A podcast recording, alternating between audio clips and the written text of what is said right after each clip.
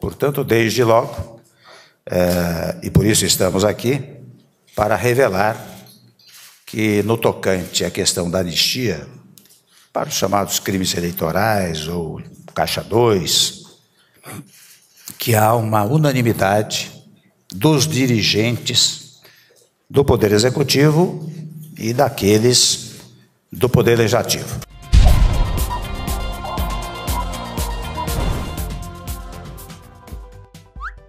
Temer descarta aprovação de anistia de Caixa 2 após reunião com Renan e Rodrigo Maia. Com medo das manifestações da repercussão negativa do golpe para anistiar o Caixa 2 promovida pelo Congresso, os três patetas, é, quer dizer, o presidente do Congresso, Rodrigo Maia, o presidente do Senado, Renan Calheiros, e o próprio presidente da República, Michel Temer, em declaração conjunta dada em entrevista coletiva nesse domingo, afirmaram que não irão apoiar a anistia ao Caixa 2. Temer, inclusive, disse que iria vetar essa anistia se ela for aprovada. Mas a realidade é que isso não garante porra nenhuma, pois mesmo que o bananão do Temer vete essa parte, o Congresso depois pode derrubar esse veto. Portanto, temos que ficar em cima desses vagabundos, já que a Câmara deve votar nesta semana as propostas do pacote anticorrupção. Hashtag anistiar caixa 2 de cu é rola.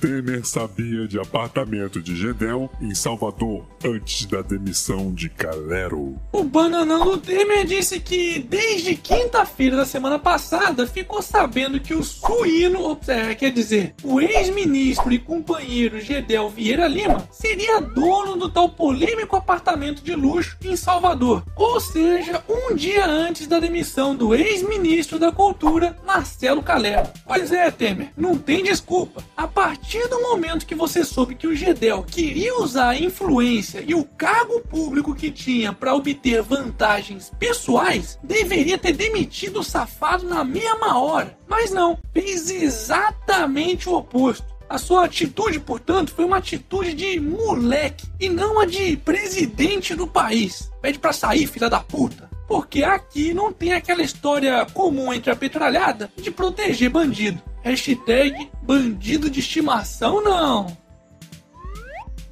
Brasileiros já pagaram 1,8 trilhão de reais em impostos em 2016. De acordo com o impostômetro da Associação Comercial de São Paulo, o roubo, é, quer dizer, o valor pago pelos otários dos brasileiros em impostos neste ano já ultrapassou 1,8 trilhão de reais nesta segunda-feira. Só para vocês terem uma ideia, esse resultado foi alcançado dois dias antes na comparação com o ano anterior. Mas infelizmente esse aumento da arrecadação não é devido à recuperação da economia, não, mas sim ao aumento de impostos e também à lei da repatriação, que permitiu que alguns bilhões de dólares não declarados no exterior de alguns políticos e seus familiares voltassem legalizados para o país. Hashtag somos todos otários.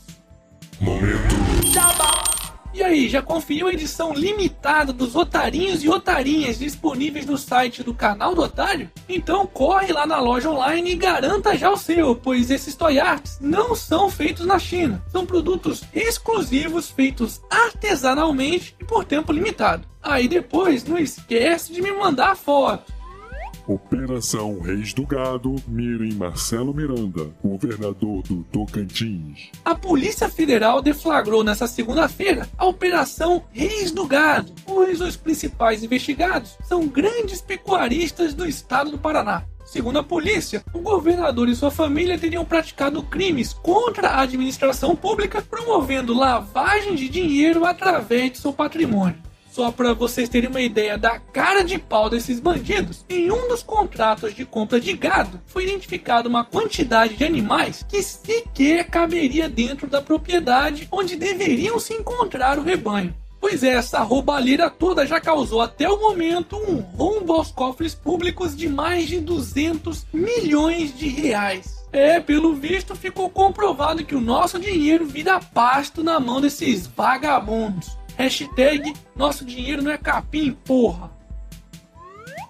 Eduardo Paz sanciona a lei que proíbe Uber no Rio de Janeiro. Mais uma vez, o Estado fudendo o povo. O prefeito do Rio de Janeiro, Eduardo Paes, sancionou a Lei 6.106, publicada em 25 de novembro deste ano, que proíbe o uso de carros particulares para o transporte remunerado de pessoas na cidade, como Uber. O detalhe é que a partir de 1 de dezembro, os táxis devem começar a andar com bandeira 2, ou seja, vão ficar ainda mais caros. Mas a boa notícia é que, apesar da sanção dessa lei municipal, os motoristas credenciados desse tipo de serviço estão amparados por uma decisão da Justiça de abril deste ano, que garante o direito dos motoristas cadastrados no aplicativo de circularem na cidade até que a questão seja regulamentada pelo poder público. Portanto, foda-se essa lei e os chupadores de rola do Estado, porque o Uber continua valendo. Aliás, quem ainda não tem Uber, aproveita e cadastra o código promocional Canal do Otário para ganhar até 20 reais de desconto na primeira corrida.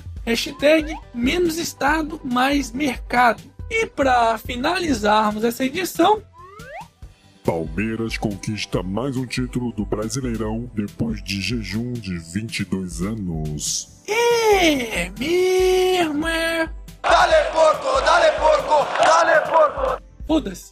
E esse foi mais um Otário News com as principais notícias do dia. E aí, curtiu? Então se inscreve aí nessa bagaça e arregaça esse like. Ah, e não se esqueça que ainda dá tempo de participar dos sorteios dos adesivos e bonecos que ocorrem todos os meses entre os patrões, doadores e assinantes do site do canal Otário. Então corre lá! E amanhã, quem sabe, tem mais!